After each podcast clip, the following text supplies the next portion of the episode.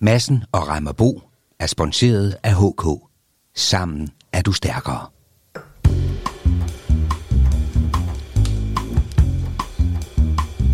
Du lytter til Massen og Reimerbo, en podcast på A4 Lyd om dansk politik. Sviger den stadig, den der lussing?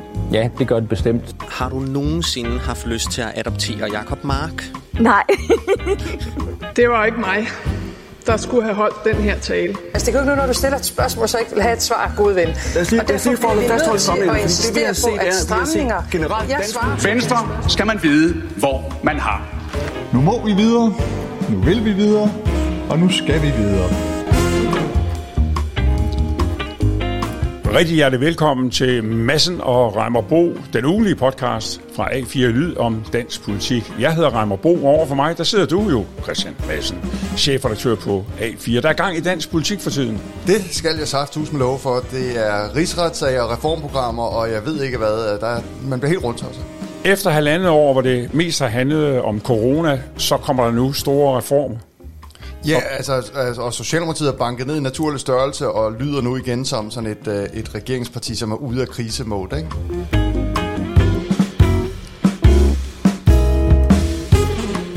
Og det er jo netop de emner, vi skal have fat i i dag. Dansk politik er på vej ind i de store reformers tid. Ingen må sidde og putte sig, vi mangler arbejdskraft. Vi har fået en ny kirke- og kulturminister. Hun er blevet fotograferet af Jim Lyngvild fra Asatroen. Som vølve må hun det. Og hvad bliver Anne Halsbo Jørgensens opgave som ny minister? Og vi skal også runde rigsretssagen mod Inger Støjberg. Men allerførst, så starter vi med det, der er blevet kaldt Danmarks kedeligste finanslov. Og der er nemlig ikke et turbo på den. Hør bare her, finansminister Nikolaj Vammen. Hovedopgaven er at lette foden for speederen, så vi kan få et langt og et stærkt opsving, og så vi ikke risikerer at ryge ind i en situation, hvor der kommer overophedning af en dansk økonomi, som i øjeblikket buller derud af. Ja, vi buller derud af, Christian Madsen. Hvorfor spiller han så så defensivt ud, som han gør? Ja, men uh, på en måde er det jo sådan same procedures every year med den her regering. Den ligger sådan en knastør lavkagebund, som uh, de øvrige støttepartier så skal komme og fylde noget flødeskum på. Så uh, Nikolaj Vammen er nødt til at starte med at være kedelig og sige, at der er ikke råd til noget som helst, hvis det skal ende sådan nogenlunde inden for skiven, når for, først støttepartierne har været der med alle deres ønsker til bedre børnepasning, mere velfærd osv. Men der er jo ikke ret meget der, så vidt jeg kan læse, så er der jo 1,2 milliarder og det er jo altså vel at mærke ud af 1000 milliarder. 1,2 milliarder sådan ligesom til at lave det, du kalder flødeskum. Det er jo ikke ret meget. Nej, men det her spil, det er så forudsigeligt, ja. Reimer, at man næsten ikke... Fordi det første, det er at sige, at 1,2 milliarder, det er for lidt, og så skal ja. Nicolai Vammen sige, at det er mange penge øh, sidst på måneden, og så videre, og så bliver det måske 1,5 eller 1,6, øh, og så bliver det så i øvrigt delt ud til øh, de forskellige formål, der nu er. Det er sådan et fuldstændigt manuskript, der kører, øh, og den her gang i en endnu kedeligere version, end, øh, end det plejer at være. Og måske er det også efter det manuskript, at øh, reaktionerne kommer fra enhedslisten og SF. Hører her Rune Lund. Jeg synes, det er et skuffende og uambitiøst øh, finanslovsforslag, som ignorerer investeringer i grøn omstilling, men som også ignorerer, at der er brug for en genopretning af vores velfærd. Der er mistrivsel blandt øh, børn og unge, der er kaos på, på fødegangene, og så har vi øh, altså et klima og en, og en natur øh, i voldsom tilbagegang. Og der er ikke nogen af de store områder, som den leverer svar på. Rune Lund og her sidst Lisbeth Bæk Nielsen fra SF. Øh, de peger jo, altså klima, mistrivsel, fødegangene, Ja, men det er jo fuldstændig lige så forudsigeligt en ja. del af manuskriptet, det her. Nu kommer de og siger, uh, det er alt sammen kedeligt og forfærdeligt, der skal bruges penge på det og det og det. Og det bliver der jo så nok brugt penge på ud af de her 1,2, 1,5, hvor meget det nu bliver øh, milliarder, som, som kommer oven i hatten. Så det her ender jo med at blive sådan en, en finanslov, som bliver vedtaget med de røde støttepartier, det er jeg fuldstændig sikker på, og som lidt ligner de her før coronatilstande øh, for den her regering, hvor man, man foretog nogle investeringer i velfærden af, af en vis størrelse. Ikke? Men stemmer Nikolaj Vammen, stemmer han ikke klaveret med, øh, med Rød Blok, inden han går ud med sådan en finanslov? Eller er det et ægte? Nej, det er jo, det er jo lidt, de er jo pakket de her kort et eller andet sted. Selvfølgelig bliver der noget reelt forhandling, men, men de ved jo præcis, hvad for nogle roller de har i det her manuskript for at få deres øh, ting til at gå op. Og det, der er hemmeligheden for de her støttepartier, det er jo at finde præcis hvad er det, vi kommer til at levere. SF har stået meget for minimumsnormeringerne hidtil. Radikale satser dengang på at blive dem, der øh, slås for folkeskolen, og på den måde øh, finder alle deres øh, roller i den her øh, stærkt koreograferede lille dans.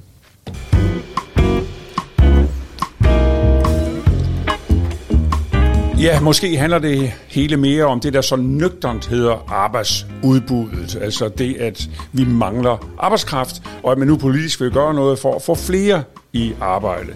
Vi mangler 100.000 faglærte, det mener Arbejderbevægelsens Erhvervsråd, eller det har de lavet en undersøgelse på. Samtidig er der 45.000, der står op hver morgen uden at have arbejde eller en øh, uddannelse. Og det tog Mette Frederiksen hul på på en konference forleden i FH vigtigt, at vi får respekten tilbage for det at have et arbejde. Og jeg bliver også nødt til at sige det direkte. Hvis man er i Danmark, så skal man gå på arbejde. Det kan ikke nytte noget, at vi bliver ved med at modtage mange mennesker udefra, der er derhjemme, i stedet for at gå på arbejde. Ja, hvad er det, Mette Frederiksen, hun øh, sparker i gang her? Hun er på sin store varm op til reformerturné lige i øjeblikket. Den startede Uh, ja, den startede måske i virkeligheden uh, i afslutningsdebatten med, uh, i Folketinget, men den, der blev virkelig sat turbo på den med den her konference i Fredericia. Så var der uh, det lønmodtager-topmøde, som, uh, som du selv talte om, som FH arrangerede, hvor hun kom med samme budskab til fagbevægelsen. Nu skal I indstille jer på, at der skal reformer, reformer, reformer. Og der er især der er ligesom to ting, hun, øh, hun hele tiden peger på. Det ene det er det med erhvervsskoleeleverne, som du også var inde på. Vi kommer til at mangle, siger Arbejderbevægelsens Erhvervsråd, 99.000 øh, øh faglærte unge om 10 år. Hvad skal vi gøre ved det? Det problem, må man bare sige, at Mette Frederiksen har i tale sat så kraftigt, undskyld, at hun, øh, hun snart skylder en løsning på det. Ikke? Og øh, så er der hele spørgsmålet om indvandrerkvinder, som er ligesom den, øh, den, øh, den hvad hedder sådan noget, den usky, afskyelige snemand ja. i, øh, i dansk politik. Men for, Alle hvor, jagter den, ikke? Men, jo, men hvorfor er det, hun lige specifikt tager dem? Er det for at holde fast i den dagsorden, at det også kan I regne med, når det handler om øh, udlændingepolitik? Det, det der er et element af, det er helt klart. Men, men man kan jo også høre, prøv at høre hende her. Jeg var selv ordstyrer til den der konference faktisk, ikke? så jeg stod lige ved siden af hende. Det her er nogle ting, hun brænder for, og, og ligesom passioneret går op i.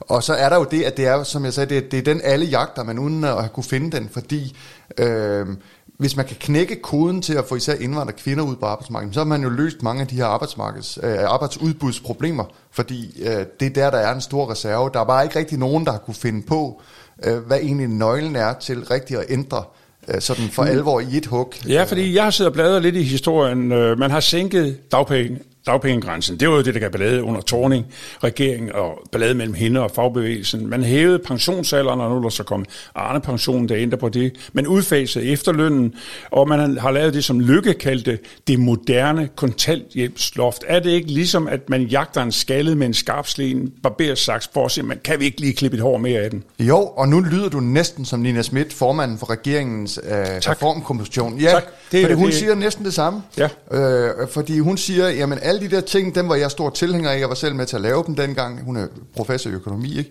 Nu er det der ved at være udpint. Nu skal vi finde den der anden generationsreform.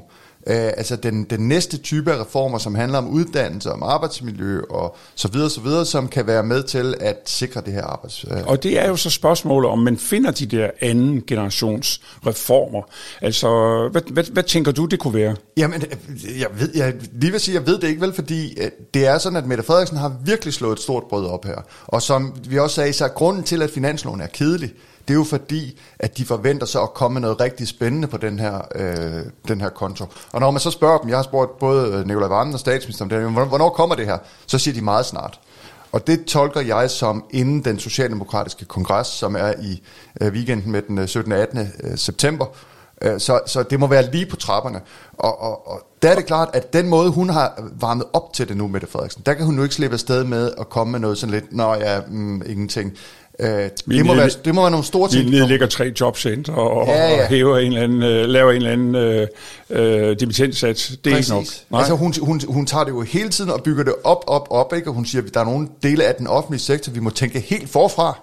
Det er jo ret dramatisk, hvis man skal til at tænke folkeskolen eller daginstitutionerne helt forfra. Altså, hun, hun lægger det så tungt op, at hun virkelig kommer til at levere på det her. Og det har jo så til gengæld bragt de konservative og radikale sammen. De kommer med et udbud, som de siger vil øge arbejdsudbuddet med 6.200. Det er jo så langt fra de 100.000, men det er jo alligevel et øh, stort skridt. Opskriften for dem, det er mindre topskat, større beskæftigelsesfradrag og lavere indtægtskrav for udenlandsk arbejdskraft. Lad os lige høre Søren Pape. Vi er i fællesskab kommet med et lille forslag, som er en god begyndelse for, at der kan komme lidt mere end 6.000 mennesker øh, ud på arbejdsmarkedet i en akut situation, hvor øh, vi taber velfærd hver eneste dag, fordi virksomheder siger nej til ordre, og det gør vores samfund fattigere. Derfor skal vi gøre noget her nu. Først synes jeg lige, man skal give en kompliment til Søren Pape. Han kan det der med, at vi er kommet med et lille forslag. det vil sige, at han får aldrig skurkerollen i noget Nej. som helst, for det er kun et lille forslag. Det er jo, det er jo, det er jo en dygtig sælger. For... Og husk på, hvor risikabelt det har været for nogle af hans forgængere at være sammen med de radikale. Altså Lars ja. Barfod, uh, hans forgænger, han døde jo næsten på de der billeder med ham og Margrethe Vestager i, uh, i, med varme håndtryk. Ikke hed omfavnelse trods alt, men varme håndtryk. Uh, så det, det er en kalkuleret risiko, han selvfølgelig tager ved at række ind over midten her. Ikke? Men uh, det hele bunder jo i, at der i regeringsgrundlaget har de radikale jo fået den her sætning ind med, at de, når man tager hænder ud af arbejdsmarkedet, så skal der så at sige føles et tilsvarende antal hænder ind på arbejdsmarkedet. Og regeringen har jo taget med Arne-pensionen og flyttet nogle hænder ud af arbejdsmarkedet. Så nu har de radikale jo sådan set lidt fat i slipset på dem øh, til at sige, at jamen, nu skal I så levere den anden vej. Og nu kommer vi så med et forslag, og det er nogen, vi på forhånd ved, I ikke kan lide, med skattelettelser og så videre, så derfor øh, er signalet jo lidt, jamen øh, det her kan sagtens lade sig gøre, vi har et bud her, og hvis I ikke kan lide det her, så må I komme op med noget andet. Men hvad er det, Sofie Carsten Nielsen er ude i. Før sommerferien var det Alex Vandopslag fra Liberal Alliance.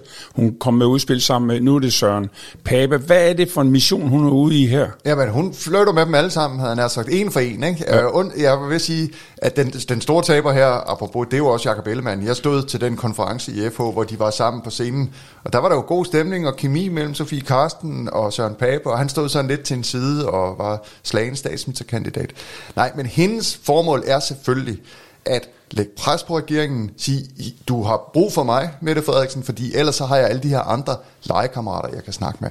Jeg tror, at den langsigtede kalkyle er jo ikke, som nogen øh, måske drømmer om, både det radikale venstre på den borgerlige fløj, at vi pludselig ser sådan en, en radikal skift en blok over til de blå og arbejde sammen med dem, og sådan, nu dur det ikke med dig, Mette Frederiksen, nu må vi pege på, øh, hvad hedder det, nu må vi pege på de blå. Det, det handler om at gøre sig relevante. Ja. Hey, du kan ikke undvære de radikale. Det er du nødt til at huske på. Og, og det er jo en anden, øh, det er jo en anden øh, strategi, end den øh, Morten Østergaard havde. Hvis vi tager 1. maj-talen for to og et halvt år, øh, tre og et halvt år siden faktisk. Mm. Øh, det var der, Mette Frederiksen lancerede, vi satser på en etpartiregering. Og det var jo direkte til Morten Østergaard, du er helt ude i rabatten der bliver ikke, I kommer ikke, vi skal ikke have jer ind i en øh, regering. Og der var der jo, at han begyndte at bygge op. I kan ikke, øh, øh, I kan ikke tælle vores stemmer med, uden at tage vores politik. Og det var ligesom sådan lidt øh, konfrontations, lidt det man kalder kravl, lidt op i træet. Og, øh, men her, der er Sofie Carsten Nielsen, hun, hun øh, laver altså en anden. Hun gør det, hun går bare ud og danser med nogle andre, så kan Frederik så sidde og kigge lidt på det. Ja, altså det vil jeg sige, det gjorde Morten Østergaard da også i nyerne. Han var jo, havde det, de her berømte rullekrav-seancer med, øh, med Jakob Ellemann, hvor de sad side om side i hvide sneakers og rullekrav, tror jeg, og, og lignede hinanden lidt, ikke? ja, det er godt for Og øh, så, så de sad der, øh, så hele den her idé om, altså det der med at smide de radikale ud, mener jeg har været Mette Frederiksens central genistreg i det her. At hun kalkulerede med, i modsætning til hvad sådan en som jeg sagde, hvad mange andre sagde, at sagde, uh, det er farligt det her, og S og R, og det har varet i 100 år osv. Hun så, at tiden var en anden, at man nu kunne sætte de radikale stolen for døren. Og det har jo bare vist sig at være en kæmpe succes for hende, fordi dels øh, har vælgerne kvitteret for det ved at sige, endelig er vi af med de der, som, øh, som trækker i den forkerte retning på alle mulige områder, men det har jo også vist sig, at den parlamentariske straf for det, altså gange, hvor hun ligesom er blevet sat i mindretal af den årsag, de har været meget, meget få og ubetydelige. Jeg tror, man skal forestille sig, at Socialdemokraterne lægger op til en stor reformpakke hen over midten. Det må forstås sådan, at Selve finansloven, den kedelige, øh, vi taler om tidligere, lavkagebunden, den skal laves med Maj Villadsen og SF og alle de andre, men det store reformspor her, det skal forankres i mindst det konservative Folkeparti og det radikale Venstre, men, men formentlig også øh, Venstre. Og der ser du jo så reaktioner på det, vi sidder og taler om her fra SF og Enhedslisten. De taler om en gigantisk højredrejning øh, at det ligger i det øh, radikale konservative udspil og advarer mod, at regeringen er på vej ind i en højre drejning. Ja. Og der må du lige gøre klart, kan hun spille på to heste, med Frederiksen, altså lave noget sammen med det, der i dag hedder blå blok, og så lave, uh, undskyld, rød blok, og så lave noget med sådan uh, i bredden. Vil øh, uh, SF og Enhedslisten finde sig i det? Så det er et uh, parlamentarisk godt spørgsmål. Det har de jo gjort hidtil, havde han sagt. Vi har jo set, hvordan for eksempel Arne-pensionen blev lavet udenom det radikale venstre, og det radikale venstre måtte sige, nå ja, men det har I så gjort med nogle andre, det må vi lære at leve med. Ikke? Men, Og du, jeg tror, du er nødt til at forestille dig noget tilsvarende ske her, at der, der bliver der så lavet nogle opstramninger den anden vej, øh, som, som SF og Enhedslisten så må sige, det er vi imod, men når ja, sådan er det, øh, livet går videre. Øh, det, det, det store centrale spørgsmål i virkeligheden, det bliver, hvis nu at Søren Pape og Jakob Ellemann er med til at skaffe de der berømte 6.000 øh, hænder eller endnu flere, og skaffe en masse penge i rådighedsrum ved reformer, så vil de jo også sige, jamen, undskyld Mette Frederiksen, hvis vi er med til at skaffe, øh, spare, så du får 3 millioner, milliarder undskyld, ekstra og rode med, eller hvor meget det nu er, så nytter du ikke noget, du bruger dem med enhedslisten og SF bagefter. Så øh, du har jo ret, at, at den, den parlamentariske manøvre, som gør, at det her bliver så uhyre interessant hen over for, øh, efteråret, det er, kan, kan man holde de to spor adskilt øh, på en, øh, en måde, så det ender godt for Ja, det bliver, det bliver jo rigtig spændende at følge. Det er jo derfor, det er godt, at vi laver podcast hver eneste uge. For vi kommer jo til, det her, det vil jo tage til, sådan hører jeg dig, og din, den tidsplan, du tror, de arbejder med. Og det andet, vi jo skal holde øje med, er der nogen i Rød Blok, der har hånden nede i nærheden af revolveren? Tør de lave noget svensk, at de Nej. vælter hende? Nej, Nej, nej, nej. Det er jo, nej, nej. nej, men det, ved jeg, det er slet ikke på tapetet, Reimer, i øjeblikket. Altså, alt det der med, det her skulle kunne udløse et valg, altså, det kan jeg simpelthen ikke se for mig. Det kan være, det famous last words, det her, når vi sidder med valgudsendelsen lige om lidt. Men, uh... Nej, det, det, det, det, det vil jeg ikke dømme på forhånd, men, men det er jo det spil, det handler om. Fordi man har jo øh, forståelsespapirer, som på mange måder er meget wishy-washy rundt og noget om, og lidt for de varme lande, ikke? Ja, men på det her punkt er det jo ekstremt konkret. Der er det konkret, ja. Ja, der er det, du skal, hvis du tager folk ud af ligningen, så skal du sætte folk ind i ligningen. Og det er jo det, de radikale henholder sig til. Og øh, det tror jeg, at SF og Enhedslisten, de har jo skrevet under på det samme papir. Det bliver de trods alt også nødt til at, øh, at acceptere, at, at det er der i hvert fald et, et rum for. De kan så være imod det. Og lige nu, hvis, øh, hvis din tidsplan for de store reformers tid her i efteråret op til den socialdemokratiske kongres er rigtig, så har Hummelgaard jo netop startet trepartsforhandlinger, hvor han også skal snakke arbejdsudbud med arbejdsgiverne øh, og med lønmodtagerne. Ja, og det bliver en hovedpine, havde han sagt, fordi spørgsmålet er, hvad det kan levere. Vi ved jo på forhånd, hvad Lisette Rigsgaard, FH's formand, hun vil komme med til de forhandlinger, det er styrket dagpengesystem. Og det er bare i regeringens regnemaskine i hvert fald øh, enormt dyrt. Og det er ikke sikkert, at Peter Hummelgaard har den slags penge på bordet til, at det sådan for alvor kan lade sig gøre. Jeg tror, de er nødt til at gøre noget. Og der har været sådan forskellige elementer af det her i, i spil. Men, øh, men, men jeg, jeg forestiller mig ikke, at det her bliver sådan en, hvor du ved, nu hæves dagpengene med 2.000 kroner. Som Men de kan heller ikke tabe fagbevægelsen. Der er vel nogle spor, der skræmmer tilbage til Torning og Blå Bjarne, og det de sad hægtet op i. Jo, men det skal også gå virkelig galt for, altså prøv at høre, fagbevægelsen har fået Arne-pensionen, de har fået en, en lang række ting, de elsker den her regering. Det, det, jeg har svært ved at se, hvordan, øh, hvordan de skulle, skulle tabe dem. Så jeg tror, at dramaet på den måde øh, ude bliver det rigtig interessante, det bliver jo, kan Mette Frederiksen levere på den, de kæmpe forventninger, hun har skruet op med alle sine konferencer og alle sine indlæg om, at det hele skulle laves forfra, og det skulle være simpelthen så lykkeligt, og øh, øh Shangri-La venter derude. Øh, kan hun levere på det? Det bliver rigtig spændende at se. Du lytter til Massen og Reimerbo. Podcasten er sponsoreret af HK. Sammen er du stærkere. Og så har vi fået en ny kirke- og kulturminister, Ane Halsbo Jørgensen. Og øh, hun har vist sig rundt i kulturlivet, hun er ved at få gamle venner til at blive øh, nye venner, men hun har også vist sig på et kontroversielt billede, i hvert fald i nogens øjne, et billede, som er taget af Jim Lyngvild, et hvor hun er vølve og altså repræsenterer asatroen, og hun er kirkeminister, og sikkert dog det har givet re- reaktioner. En af de allerførste, øh, der reagerede, det var Christian Ditlev, som er præst, han er også forfatter og journalist oppe i Skagen. Og skal vi lige høre, hvad det var, han øh, hvad det er, han er utilfreds med. første øh, sådan meget store stunt, hun ligesom laver, der peger hun på en religion, som officielt har 600 medlemmer i Danmark. Øh, og det virker, når man er præst, som øh, en provokation, sådan uden lige. Det svarer til, at man tager et eller andet ministerium, som plejer at have en eller anden meget klar dagsorden. Det kunne fx være Miljøministeren, som siger, at vi skal passe på miljøet. Og så forestiller man sig, at Miljøministeren som det allerførste går ud og siger, så galt er det måske heller ikke med de sprøjtemidler. Altså det er simpelthen næsten det modsatte af, hvad man kunne forestille sig, at den minister øh, skulle. Eller hvis skatteministeren gik ud og sagde, at han eller hun jo egentlig godt kunne forstå, at man i vendsyssel øh, ikke rigtig forstod, at øh, moms det var noget, der kunne betale sig. Altså, øh, det, det, det, er simpelthen, det er simpelthen så tendensiøst og så skævvredet på en eller anden måde. Kommer det her til at betyde noget for Ane Halsbro Jørgensen? Øh, I så fald kun på den positive måde. Altså, Hvordan? Jamen, prøv lige at høre Jim Lyngvild. Altså, jeg ved ikke, er du fan af Reimerbo? Af Jim Lyngvild? Ja. Nej, jeg har stor respekt for den udstilling, han lavede på Nationalmuseet. Det vil jeg sige. Jeg synes, det er en fremragende bidrag, han er kommet med et, øh, til en moderne måde at formidle historie på. Og præcis. Det er jo en, på en på en måde repræsenterer han jo øh, håndboldhallen, ikke? Altså han er jo den folkelige kunst, så den måske lige et hak op, alle har en holdning til ham osv. Øh, og og her synes jeg jo virkelig, man øh, leder efter håret i suppen. Det bliver sådan en lille smule latterligt næsten, ikke?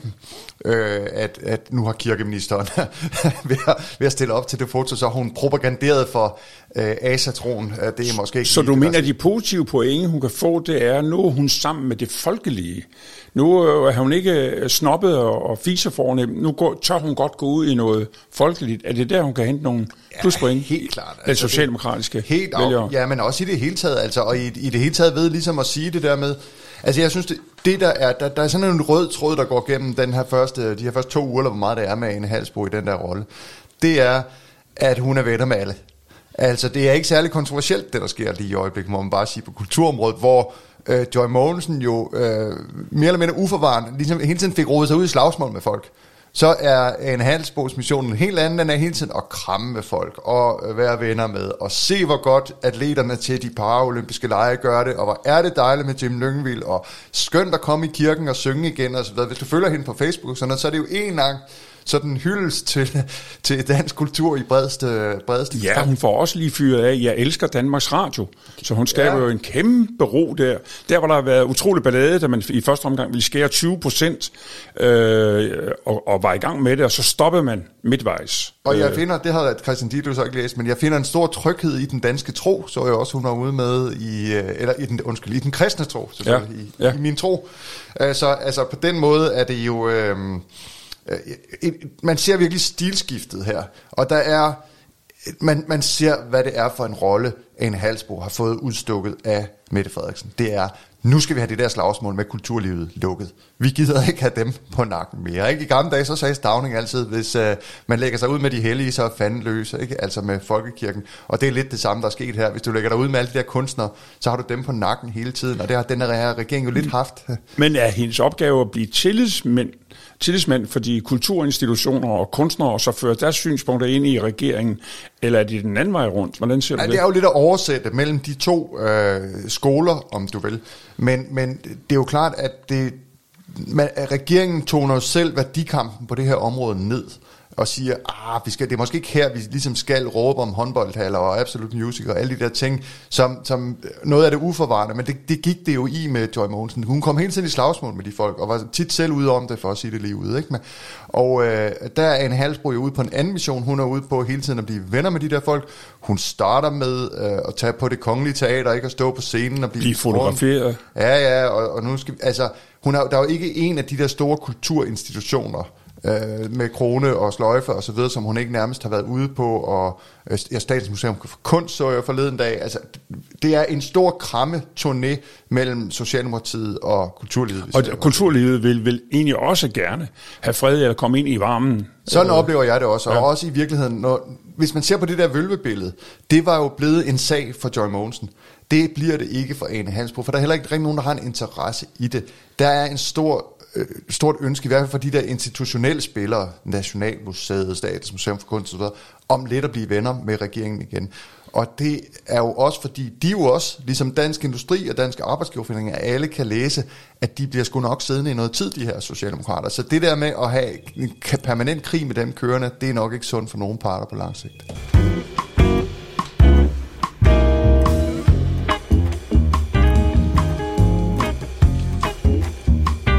Og så er rigsretssagen mod Inger Støjberg jo startet. Der er afsat 38 retsdage, og det sidste retsmøde det holdes den 30. november i år. Det er derfor, man taler om, at der kan komme en, en dom inden jul, altså en afklaring på hele Støjberg-sagen og på Støjbergs, Inger Støjbergs øh, fremtid. Hun får ikke tv-transmissioner fra retssalen. Det øh, foreslog hun jo, øh, og hendes øh, advokater, øh, og det er retten ikke gået med til. Det er en diskussion, men den har hun så overhældt. Hun lavede sin egen hjemmeside, øh, hvor du kan købe dig ind på den for 25 kroner, og så kan man se en daglig videodagbog og baggrundsinformationer øh, om hele sagen. Det vil sige, hun laver på en måde sin egen lille tv-station.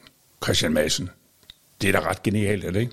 Jo, det, kan, det synes jeg da i et eller andet omfang, altså hvis, hvis det løb. Det er jo i hvert fald et signal om os, man kan sige, at hun vil fortsætte i den danske politiske debat, uanset hvad der sker med den her retssag. Så har hun tænkt sig at være en faktor fremover på den ene eller den anden måde. Enten som aktiv politiker, hvilket jeg tror hun selv forestiller sig i hvert fald, eller også som en eller anden, der udvirker indflydelse uden for systemet. Hun har 200.000 følgere på Facebook. Det er influencer øh, mega, mega plus. Mm. Øh, der er 39.000, der er medlemmer af en Facebook-gruppe. Det er ikke en, hun har lavet, det er nogle støtter, der har lavet den. Danskerne støtter op om Inger Støjberg. Man kan høre, det er jyder, ja. der har formuleret den. Øh, og det er der, hun har hele sit bagland og højland. Det er jo selvfølgelig der, hvor hun har scoret de store stemmetal. Det vil sige, hun har jo altså mulighed for at lave et medie, som øh, på en måde kommer til at konkurrere med os. Altså udkommer på alle mulige platforme og servere nyheder. Altså, hvis hun kan få en øh, 10% af de der mennesker til at skrive sig op, så er det jo rigtige penge, vi taler om her. Det ved enhver, der har med økonomi i medier ja. at gøre. Så, så taler vi jo om noget, der, der har bund i det. Jeg tror nu mere, det er lige så meget handler om ligesom at finansiere øh, sin egen øh, kommunikation ud til folk og, og knytte nogle folk an til sig. Spørgsmålet er selvfølgelig, hvad, hvad er det her så affyringsrampen til? Ja. Og det tror jeg jo meget udfaldet af den øh, uh, rigsretssag, der nu er gået i gang, uh, afhænger af. Fordi det er klart, jeg, jeg mener, hvis, hvis Inger Støjberg bliver idømt fængsel, så er hun færdig politisk. Så er der ikke noget at komme efter. Hvis hun øh, bliver frikendt, ja, så kan du bare uh, høre eksplosionen. Ikke? Altså, så er hun jo et martyrium at lægge ovenpå alt det andet, alle de andre ting, Så bliver hun, hun kørt politik. rundt, borer rundt på skjoldet. Ja, det gør hun der, fordi så var der kultureliten, der ville uh, nakke hende med juraen i hånden og forhindre hende i at uh, barnebrud og alt det der. Altså, så stiger hun jo eksplosivt som en, der virkelig... Øh... Og nu bruger du ordet øh, nakke hende, det får man bare til at tænke på. Hun er jo den eneste politiker, der har sit eget logo. Hun har jo sådan en hårknold, nakkeknolden, som logo. Det var et nye borgerlige, der lavede det for hende. Ja. ja, men det er jo næsten genialt, fordi det er også en stramtandethed. Hun er stram over for de grimme, gamle mænd, mm. der, der tiltusker sig barnebrudet. Altså det, det, hun har virkelig, der er ikke andre politikere, der har så tydeligt. Det var tydeligt. Bjergård i gamle dage med knold i nakken. Ja, det var det hun, samme. Brug, hun brugte ja. det ikke som logo. Men, ah, næsten. Nej, men det blev det så, ja. ja men, men, du, men nu afbryder jeg dig. Altså, øh, så hvis hun bliver frikendt, så er der den, der ligger midt imellem, at hun får en bødestraf, og så kan man jo ikke, eller kan man vide, så kan hun vel stille op til ja, så næste kan valg og afprøve. Ja, man kan altid stille op til valget. Spørgsmålet er så, om Folketinget vil, vil godkende det bagefter. Ja. Og der tror jeg, at øh, hvis, hvis, hvis vi har en anden bødestrafsituation, så, øh, så vil hun jo i hvert fald forsøge også blive en faktor politisk igen. Formentlig Dansk Folkeparti er vel favoritten i øjeblikket. De er jo også næsten på et, øh, et, et øh, så, så vildt kurmageri, at øh, det tangerer det skamløse, når øh, Christian Thulsen Dahl står og siger, at vi støtter Inger og så videre, og så videre. Men jeg tror, hun vil forsøge igen at blive en faktor i dansk politik, hvis det, hvis det ender der. Og altså med alle de der mennesker, hun samler i øjeblikket, øh, så, øh, så tror jeg da ikke, det er urealistisk. Du har lyttet til Massen og Reimer Bro, vores ugenlige politiske podcast. Vi bragte klip fra DR, fra TV2 og fra vores egen redaktion. Vi udkommer hver fredag og bliver liggende på nettet på genhør.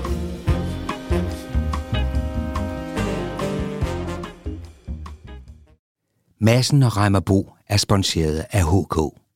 HK presser på for et massivt sats på livslang læring. Det er den bedste vej til vækst og velstand i Danmark. Man kan ikke længere være færdiguddannet for livet som 25-årig. Derfor kæmper vi for bedre efteruddannelse.